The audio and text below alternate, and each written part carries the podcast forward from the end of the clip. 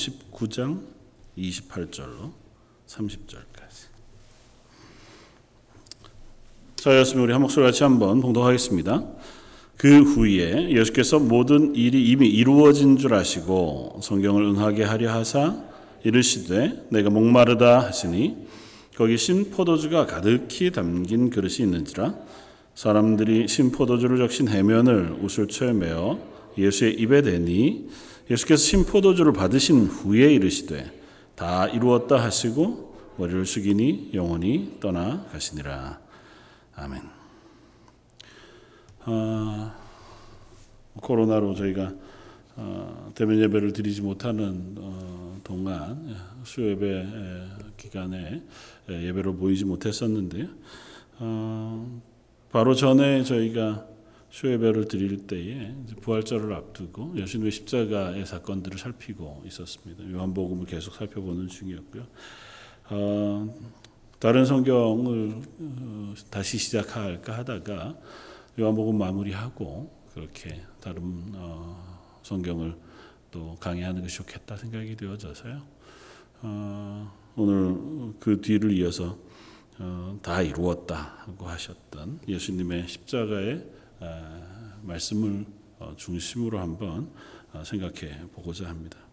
예수님께서 요한복음에 나와 있는 예수님의 말씀은 일곱 개의 말씀이 다 나와 있지 않지만 예수님의 말씀의 맨 마지막 말씀이었던 다 이루었다고 하는 선언의 말씀을 끝으로 예수님이 십자가에서 돌아가셨다. 그렇게 이제 성경 쓰고 있습니다. 영혼이 떠나가시다. 이렇게.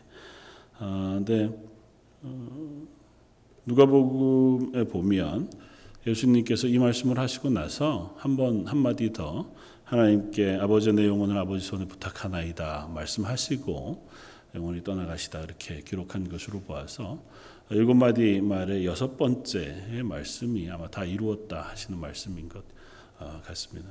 어, 그 바로 앞에 있는 내가 목마르다고 하시는 그 말씀 을 시작할 때 오늘 본문은 이렇게 시작해요. 그 후에 예수께서 모든 일이 이미 이루어진 줄 아시고 그렇게 했습니다. 그러니까 예수님께서 십자가 상에서 지금 고난을 당하시고 죽으시는 그 과정 속에 이 구원의 사역이 모두 이루어진 줄 아시고 말씀하십니다. 그런데 그 말씀, 그 이루어진 줄 아시고 하셨던 말씀이 뭐였냐 하면 내가 목마르다는 것이었습니다. 생수의 근원 되신 예수님. 특별히 요한복음은 예수님께서 나는 무엇이다 라고 하는 선언을 일곱 개로 나누어서 어, 설명했더랬습니다. 뭐 꼭 일곱 개로 구분할 필요는 없지만 요한복음은 그래서 상징적으로 예수님께서 나는 무엇이다 하고 선언한 선언의 내용을 중심으로 예수님의 이적 사건과 가르침을 연결해서 요한복음 전체를 좀 이렇게 규모 있게 구성해 두고 있어서 요한복음 예수님이 누구신가에 대한 설명하는데 굉장한 초점을 드렸단 말이죠. 어, 근데 예수님께서 어, 초막절 즈음에 올라가셔서 예루살렘에서 말씀을 선포하시면서 내가 어, 생수의 근원이라고 하시는 말씀을 하시고 계신 것을 봅니다. 그러니까 예수님께서는 모든 생수의 근원이 되셔서 나를 말미암는 자는 다시는 목마르지 아니할 것이다고 말씀해 주시기까지 하셨는데 지금 십자가상 위에 서신 예수님께서 그곳에서 어쩌면 가장 극심한 고통 가운데 말씀하고 있는 그 고백, 나는 목마르다고 하는 고백은 어떻게 보면 굉장한 역설이 아닐 수 없습니다. 어쩌면 완전한 인간으로 당하시고 계신 고난의 한 표현이기도 하거니와 또 다른 한편으로는 이 구원의 사역을 완성하고 계심에도 불구하고 여전히 남아 있는 어, 아직은 예수님을 구주로 고백하지 않는 저 죄인들을 바라보면서 그 구원의 사역에 대한 목마름 또 아니면 어, 그들을 구원하시기 위한 간절한 열망에 대한 표현을 하고 계시겠다. 제가 그렇게 이해할 수 있습니다. 그리고 나서 오늘 본문에 보면 다 이루었다고 하시는 말씀으로 어, 그 사역의 마지막을 마치고 계십니다. 그러니까 다 이루었다고 하는 것, 어, 내가 하나님 앞에서 받은 이 사명을 다 이루었다. 보통 인간적으로 보면 무엇인가 대단한 목표를 이루었을 때 아니면 어, 큰 성공을 거두었을 때, 뭐 그럴 때 우리가 이렇게 표현할 수 있겠죠. 그러나 지금 예수님의 상황으로 보면 인간적인 면에서 가장 실패의 순간이고 죽음의 순간이며 또 사람들로부터 어, 모함받고 또 배신당해서 죽음에 몰려 죽고 있는 그 상황임에도 불구하고 예수님은 뭐라고 선포하시냐면 내가 다 이루었다라고 선언하고 계시다는 겁니다. 아, 다 끝났다. 이제는 내 생명이 이제 끝났다. 그렇게 표현하신 게 아니에요. 아, 이제 내가 이 땅에서 사역이 다 끝났다. 이제 내가 할 일 다 했다. 그 표현도 아닙니다. 그것과는 좀 결이 달라요. 당신이 완성해야 될 그 사역을 완성하셨다. 만족히 이루었다고 선언하고 계신 것이어서 이 선언은 끝에 대한 선언이라기보다는 만족과 완성에 대한 승리의 표현이라고 보는 것이 더 합당합니다. 그래서 오늘 말씀을 우리가 한번 살펴보면서 특별히 조금은 어쩌면 좀 어, 딱딱한 표현이나 어, 말씀이 될지 모르지만 다 이루셨다고 하는 건 도대체 어떤 의미인가 하는 것에 대해서 한번 우리가 어, 생각해 보면 좋겠다는 것입니다. 뭐 당연히 다 이루었다는 우리 구원 사역을 다 이루었다고 하는 거죠. 하나님이 우리를 향하신 구원의 계획, 저 창세전부터 약속하시고 계획하셨던 그 구원의 사역을 예수님께 이 땅에 오셔서 드디어 완성하셨다고 하는 선언이 분명합니다.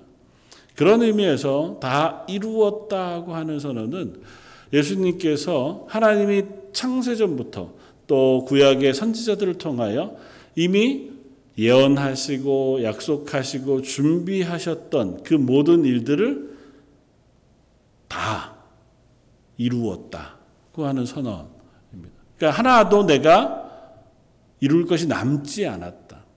뭐 숙제로 따지면 구약에서의 예언들이 있잖아요. 그리고 하나님께서 약속하셨던 약속들이 있잖아요.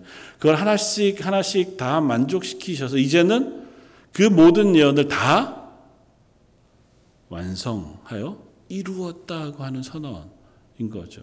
그러니까 예수님께서 이 구원의 사역을 그냥 어, 끝냈다 그렇게만 표현하기에는 그 표현이 좀 부족하다. 그래서 하나님이 구원의 계획을 세우시고 약속하셨던 모든 것들을 다 이루셨다. 더 이상은 이룰 것이 남지 않았다.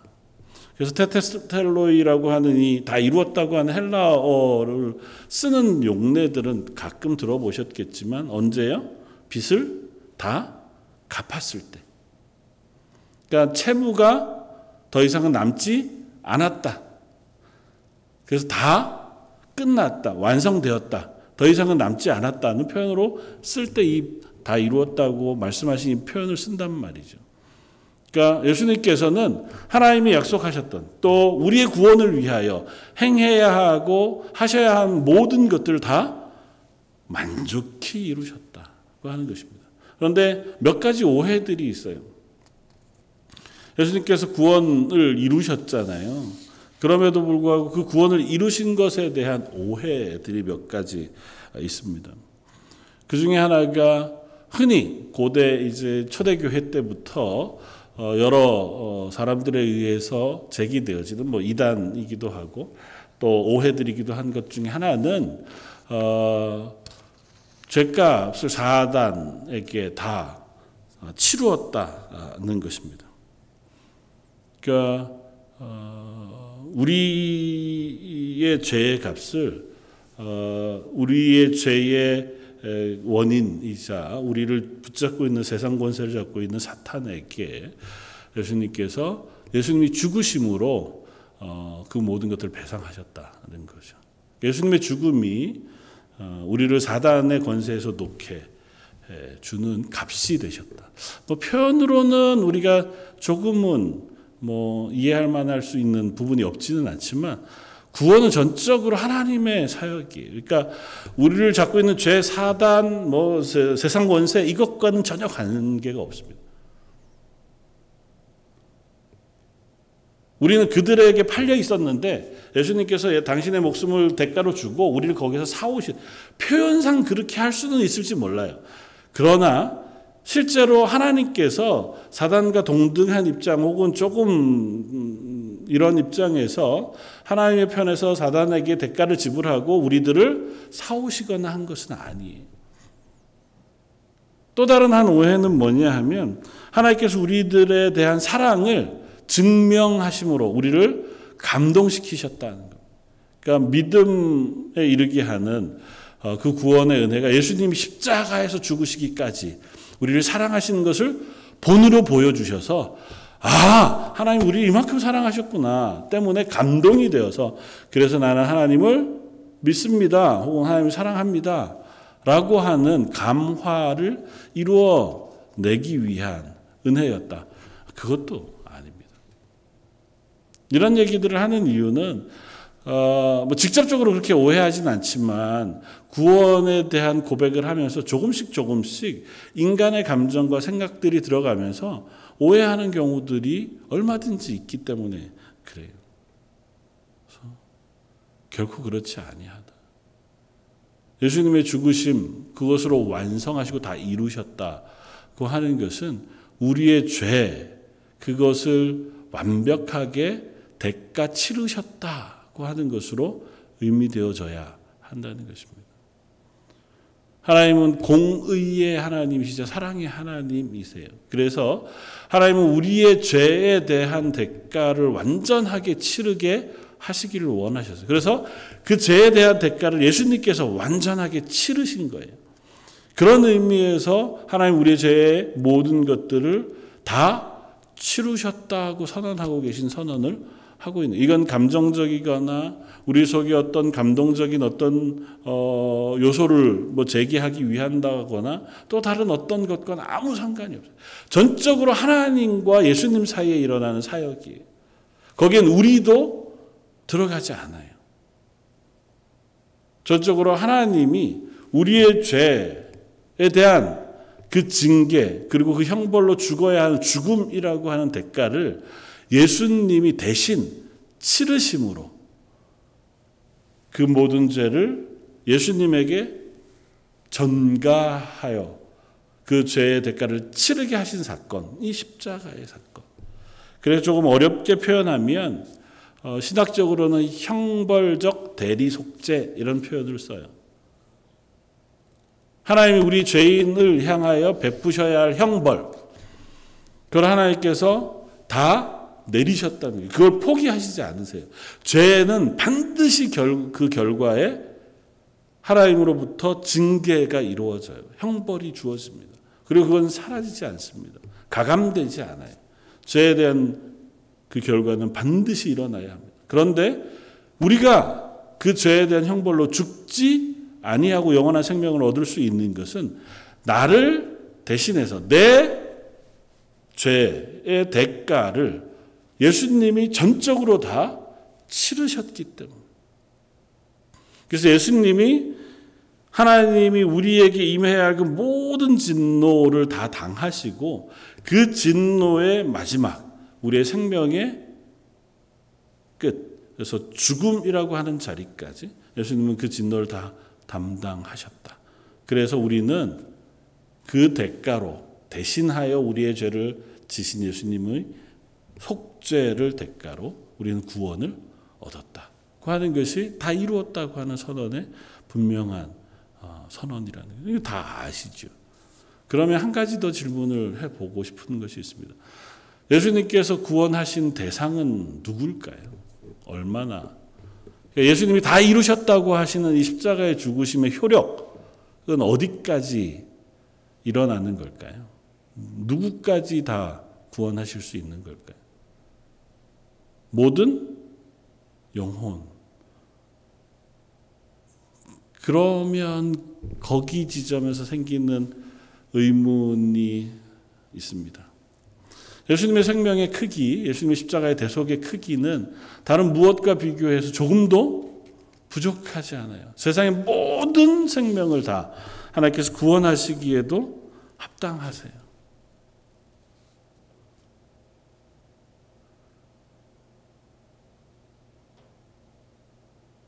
그 구원은 온 인류에 미칠 만한 능력이 된다.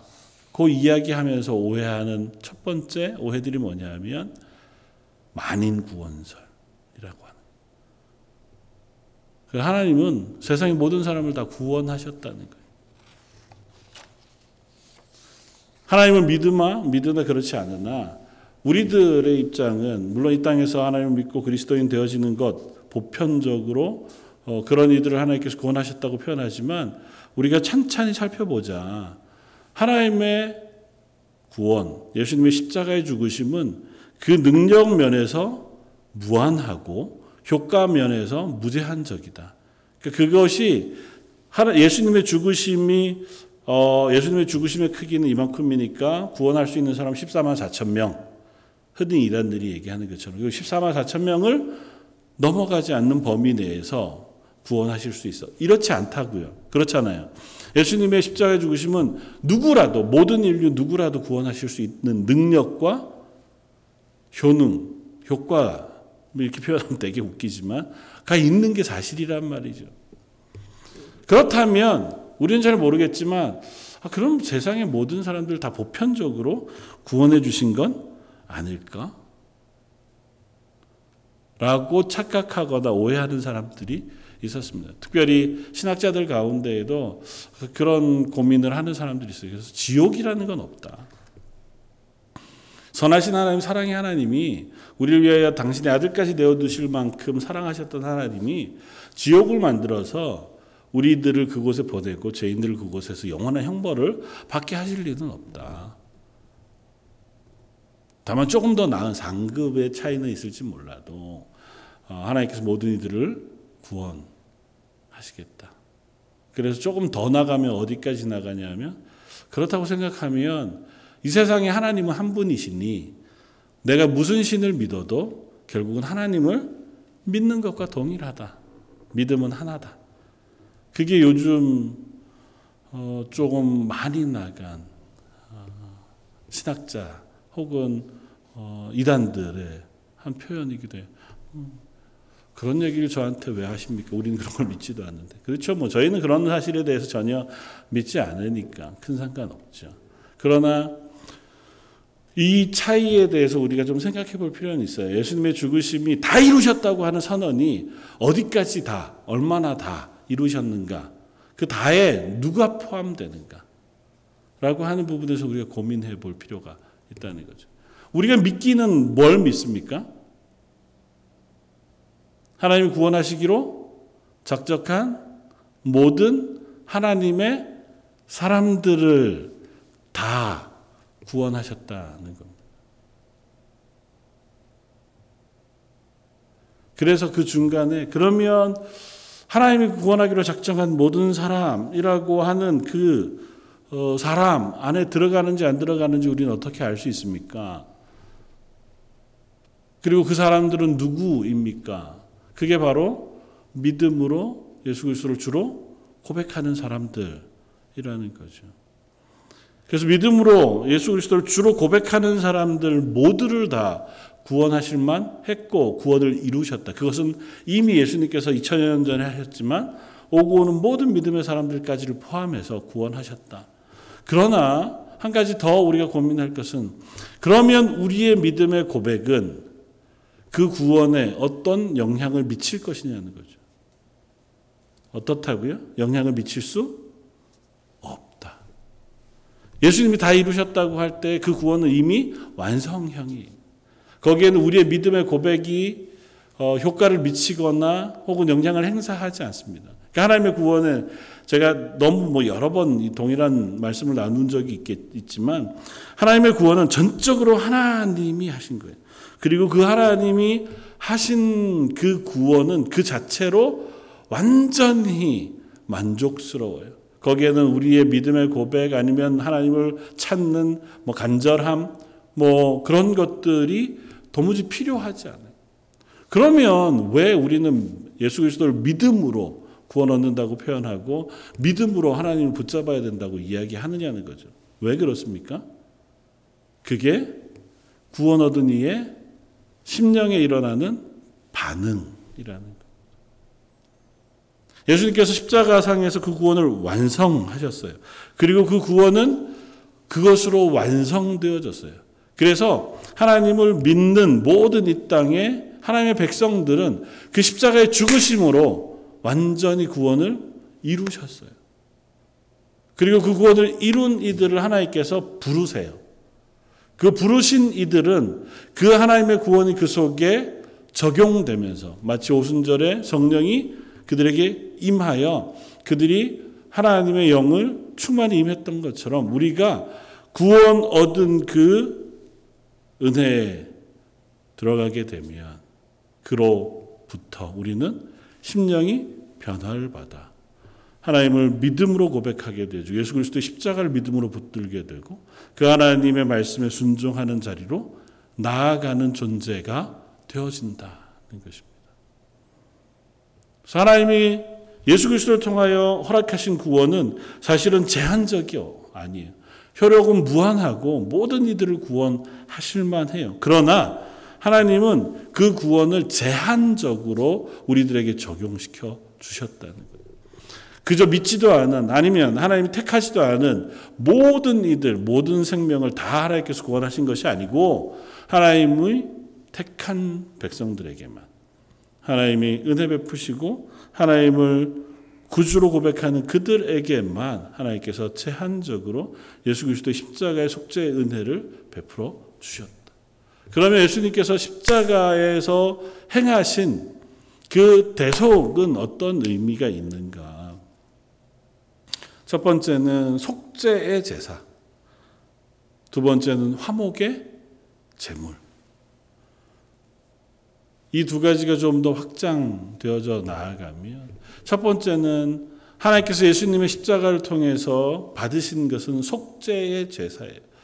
그래서 구약의 숱한 제사들 히브리서의 말씀을 통해서 예수님께서 이 죽으시는 죽으심 그것이 바로 구약에서 계속해서 해왔던 짐승의 피로 죄를 속했던 속죄의 제사를 단번에 죽으심으로 완성하시고 더 이상은 그 속죄의 제사가 필요 없도록 하신 속죄의 제사로 받으셨다. 예수님이 당신이 제물이 되셔서 예수님이 당신이 그 속죄의 제물로서 모든 죄의 대신 그리고 그것을 전가받아 죽으신 제물이 되셨다. 그래서 속죄의 제물로 죽으셨다. 그리고 속죄의 제물로 죽으셨으므로 예수님께서 이루신 것은 그 속죄를 이루셨다. 대속을 이루셨다. 인간의 모든 죄는 앞에서도 얘기했지만 당연히 그 죄에 대한 대가를 치러야 한다. 저와 여러분들이 살아가면서 범하는 숱한 죄들도 동일합니다. 우리의 죄들도 하나님은 당연히 형벌을 치르도록 하셨다는 것입니다. 그러나 그 형벌을 우리 개인에게 맡기시지 않고 예수 그리스도 십자가에게 전가시켜 주셔서 우리를 그 죄로부터 용서해 주시는 은혜를 베푸셨다. 그래서 예수님의 십자가는 한없는 은혜일 수밖에 없다. 우리는 어떻게 보면 정말 거저 용서받은 사람들에 불과한 거죠. 그럼에도 불구하고 우리에게 남아있는 건 뭐냐면 죄에서 용서를 받았으나 여전히 나는 죄인이라는 사실을 우리가 고백하. 우리는 시간상으로 따지면 태어나서 죽을 때까지 일직선의 삶을 살아갑니다. 그러나 하나님의 구원은 이미 우리의 태어나기 이전부터 우리의 모든 죄에 대한 속죄를 예수님 십자가에서 해주셨단 말이죠. 그러면 우리는 자주 그런 생각을 하게 되면 그럼 내가 앞으로 무슨 죄를 지어도 예수님이 다 십자가에서 다 속해 주셨으니 난 괜찮지 않을까? 그래도 되지 않을까? 어리석음이죠. 물론 예수님이 우리의 죄를 다 사하셨습니다. 그리고 그것들은 이미 완성되어졌습니다. 그럼에도 불구하고 우리는 이 땅을 살아가는 동안 현재 하나님 앞에서의 삶을 살아요. 죄를 속함 받은 은혜가 있음에도 불구하고 나는 얼마든지 죄를 범함에도 불, 뭐, 범하는 것에 부끄러움이 없다거나 나는 계속해서 범죄할 거야라고 생각한다면 우리는 스스로에게 물어봐야 하는 거죠. 난 정말 예수 그리스도의 십자가의 구원의 은혜 그것을 알고 있는가? 날 위하여 죽으시기까지마까지 하셔야 했던 그 예수님의 죽으심의 크기와 의미를 깨달을 수 있는가? 나의 죄의 대가가 바로 예수님의 죽음이었고 그것이 하나님의 진노를 막는 역할을 했다. 모든 죄에는 하나님의 진노가 부어져요. 그리고 그 진노가 얼마나 크고 놀랍고 무서운 것인가는 요한계시록을 통해서 우리가 확인합니다.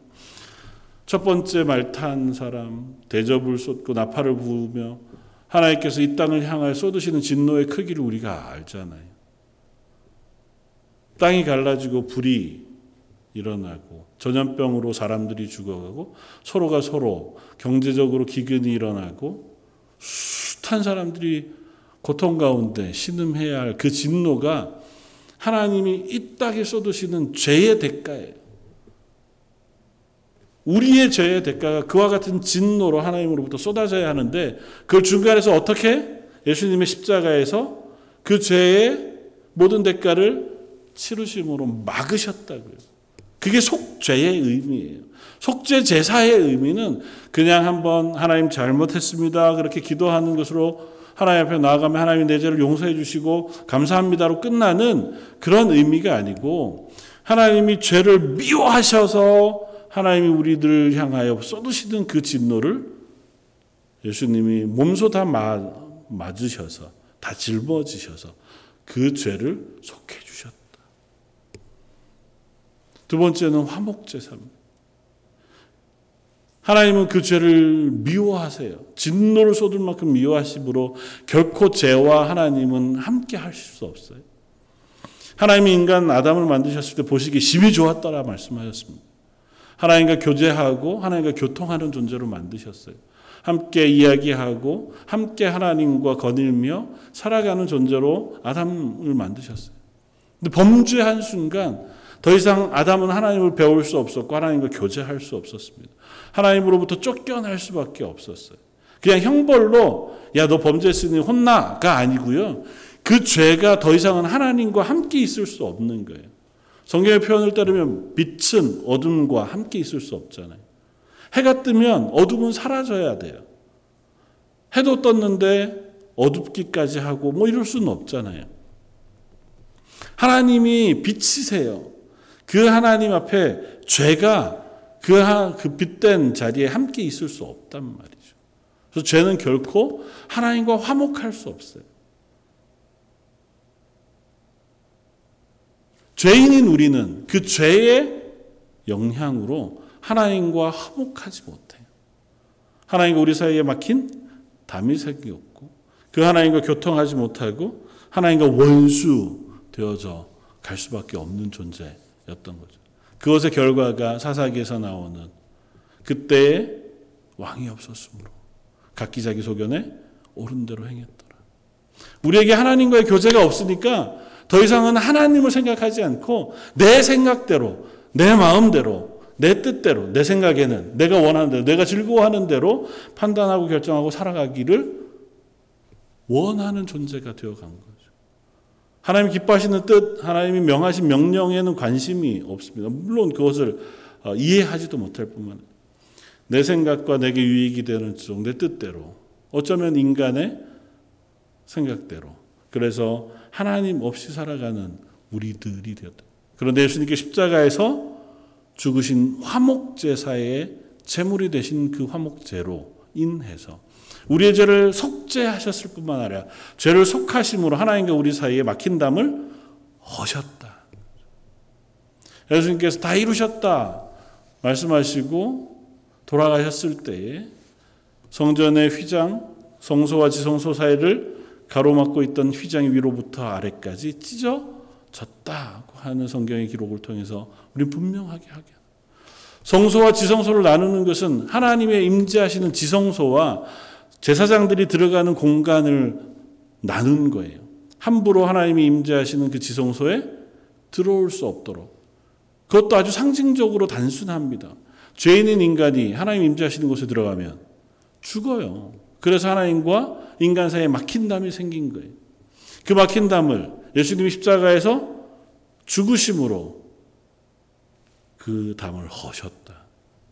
예수님이 우리의 죄를 다 해결해 주셨으므로 더 이상 우리는 죄인이 아니게 된 거죠. 그래서 우리는 보좌 앞에 담대히 나아감을 얻게 되어졌다. 성경이 이야기하는 창세기로부터 계시록까지의 말씀의 핵심은 이거예요. 하나님 우리를 하나님과 교제하는 존재로 만드시기를 원하세요. 그러나 하나님은 공의의 하나님이세요. 공의의 하나님은 죄를 그냥 간과하실 수 없어요. 그래서 그 인간의 죄들을 하나님의 아들이신 예수님에게 전적으로 다 전가하세요. 그에게 덮어 씌우세요. 그리고 우리를 대신하여 그 죄의 대가를 치르게 하셨어요. 십자가에서 죽으심으로 그 죄가, 죄의 대가를 다 치르셔서 예수님은 그 자리에서 다 이루었다, 다 치루었다. 더 이상은 치를 대가가 없다고 선언하심으로 우리 하나님의 백성, 하나님 구원받은 모든 이들에게 구원의 완성을 선포하셨다는 것입니다. 그래서 우리는 비로소 이렇게 고백할 수 있어요. 로마서 8장 35절 이하에 사도 바울의 고백을 우리는 잘 아며 누가 우리를 그리스도의 사랑에서 끊으리요 환란이나 곤고나 박해나 기근이나 적신이나 위험이나 칼이리 이 모든 일, 그 모든 일에 우리를 사랑하시는 이로 말면 우리가 넉넉히 이기느니라.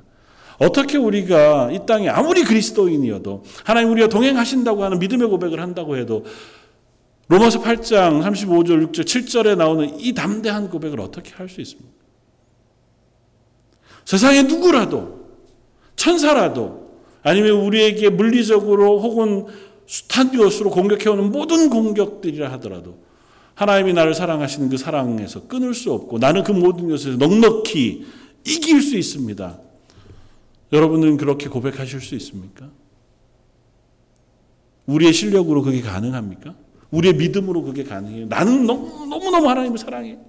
하나님을 너무 난 간절히 믿어. 난 분명하게 붙잡을 수 있어. 그래서 나는 어떤 일이 있어도 하나님이 나를 사랑하시는 그 사랑, 그걸 포기하지 않으실 줄 나는 믿습니다. 그래서 이걸 붙드는 거예요? 아니에요. 우리는 수도 없이 놓쳐요. 수도 없이 실패합니다. 여기서 얘기하는 하나만 우리에게 임해도 우리는 그것으로 인하여 좌절하는 사람, 공고, 환란, 기근, 핍박, 적신. 적신은 뭐예요? 맨몸이 됐다는 거잖아요. 하나님께서 우리를 이 땅에 살게 하는 동안 만나는 숱한 것들 가운데 이런 것들을 우리가 잘 만나지 않잖아요. 이보다 훨씬 더 작은 부분이 우리에게 닥쳐와도 우리 그것 때문에도 얼마든지 믿음이 흔들리는 사람이에요. 그런데도 우리는 어떻게 고백한다고요? 나는 구원받은 그리스도인입니다라고 고백한다고요. 하나님이 나를 구원하셨다고 믿습니다. 하나님이 나를 구원하신 구원은 흔들리지 않습니다. 어떻게 고백할 수 있다고요? 예수님이 십자가에서 내 구원을 완성하셨기 때문에. 이미 그거는 완성되어진 문제예요. 내 인생 가운데는 아직도 완성해 가야 할 일이에요. 말씀하신 것처럼 우리는 두렵고 떨림으로 구원을 이루어 가야 할 사람들이에요. 우리가 이 땅을 사는 동안, 우리가 앞으로 사는 삶을 통해서. 그러나 하나님께서는 이미 예수님 십자가에 달려 죽으시는 그 순간 우리를 구원하시는 구원을 완성하셨어요. 그래서 사도 바울이 이 고백을 하는 거예요. 그런즉 누가 우리를 우리에게서 그리스도의 사랑을 끊으리요. 하나님 우리를 사랑하신 사랑은 이미 완성되었어. 그래서 우리는 비로소 위로와 용기를 얻는 거고, 그로 인해서 우리는 믿음의 고백의 자리에 서는 겁니다. 하나님이 내게 매번 오셔서 너 힘들지 이렇게 도닥거려 주시지 않아도 이 말씀만으로도 충분히 우리는 위로 위로 받을 수 있어요. 내가 어떻더라도 하나님이 나를 향하신 구원은 이미 완성해 주셔서 변개치 않고 나와 함께 해 주시겠다고 하는 그 약속만으로 하나님은 성경하셨던 그 모든 약속을 이루셨다고 말씀하고 계시잖아요. 그러므로 날 구원하셨다고 하는 이 약속도 이루신 줄 알아서 우리가 비로소 위로받고 용기를 얻고 담대함을 얻는 거라는 거죠. 외부에서 오는 어려움, 내 삶에 일어나는 고통 혹은 문제들 뿐만 아니라 내 속에서 일어나는 숱한 연약함들도 우리는 이 말씀을 통하여 넉넉히 이깁니다 라고 고백할 수 있어요. 결코 구원은 하나님과 우리 사이에 함께 연합해서 이루어가는 앞으로 이루어야 할 일이 아니에요. 너무 당연하지만 예수님께서 십자가에 달려 죽으시는 그 순간 하나님은 우리를 향한 구원을 완성하셨어요. 그리고 이 땅을 살아가는 우리들에게 그 구원을 붙들고 구원의 은혜 가운데 하나님 앞에 서서 믿음으로 살아낼 것을 요구하고 계시다는 거죠. 그럼 믿음은 무엇입니까? 이 선언을 믿는 거예요. 그럼 믿음의 유익은 무엇입니까? 이 선언을 믿음으로 그리스도인으로 사는 거예요. 하나님이 나를 구원하셨다는 사실을 믿음으로. 하나님이 나를 놓치지 않는다는 사실을 믿음으로. 나는 연약해도 하나님 나는 그리스도인으로 또다시 일어서서 살아가겠습니다. 그렇게 다짐하는 것. 그것이 우리의 믿음의 삶의 고백인 줄 믿습니다. 2000년 전 예수님이 십자가상에서 가장 인간의 입장에서 실패와 어쩌면 슬픔의 자리였을지 모를 그 십자가의 마지막 고통의 자리에서 선언하신 승리의 선언. 내가 다 이루었다. 그러므로 우리는 그 승리의 선언을 믿고 그 은혜를 붙잡고 저 여러분들도 오늘 하나님 저가 오늘을 살아갈 때에도 그 믿음을 의지하여 또한 우리도 승리하며 살아가겠습니다. 다짐할 수 있는 저와 여러분들 되시기를 주님의 이름으로 부탁해 드립니다. 다시 한번 기도하겠습니다. 사랑과 내가 풍성하신 하나님, 예수님께 십자가상에서 모든 일을 마치시고 다 이루었다 선언하신 그 놀라운 선언의 의미들을 살펴봅니다.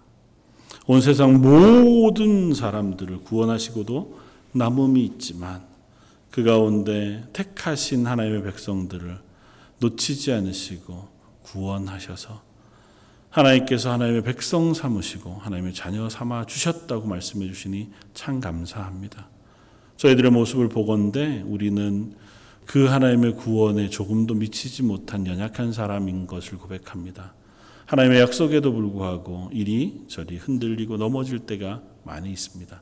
그러나 말씀을 의지하여 저희가 오늘 다시 하나님의 사람으로 서기를 원합니다. 함께 예배하는 모든 성도들과 저희 런던 제일 장로교에 속한 모든 성도들이 그 말씀을 의지하여 매일매일 그리스도인으로 승리하며 살아가게 하여 주옵소서. 모든 말씀 예수님 이름으로 기도드립니다. 아멘.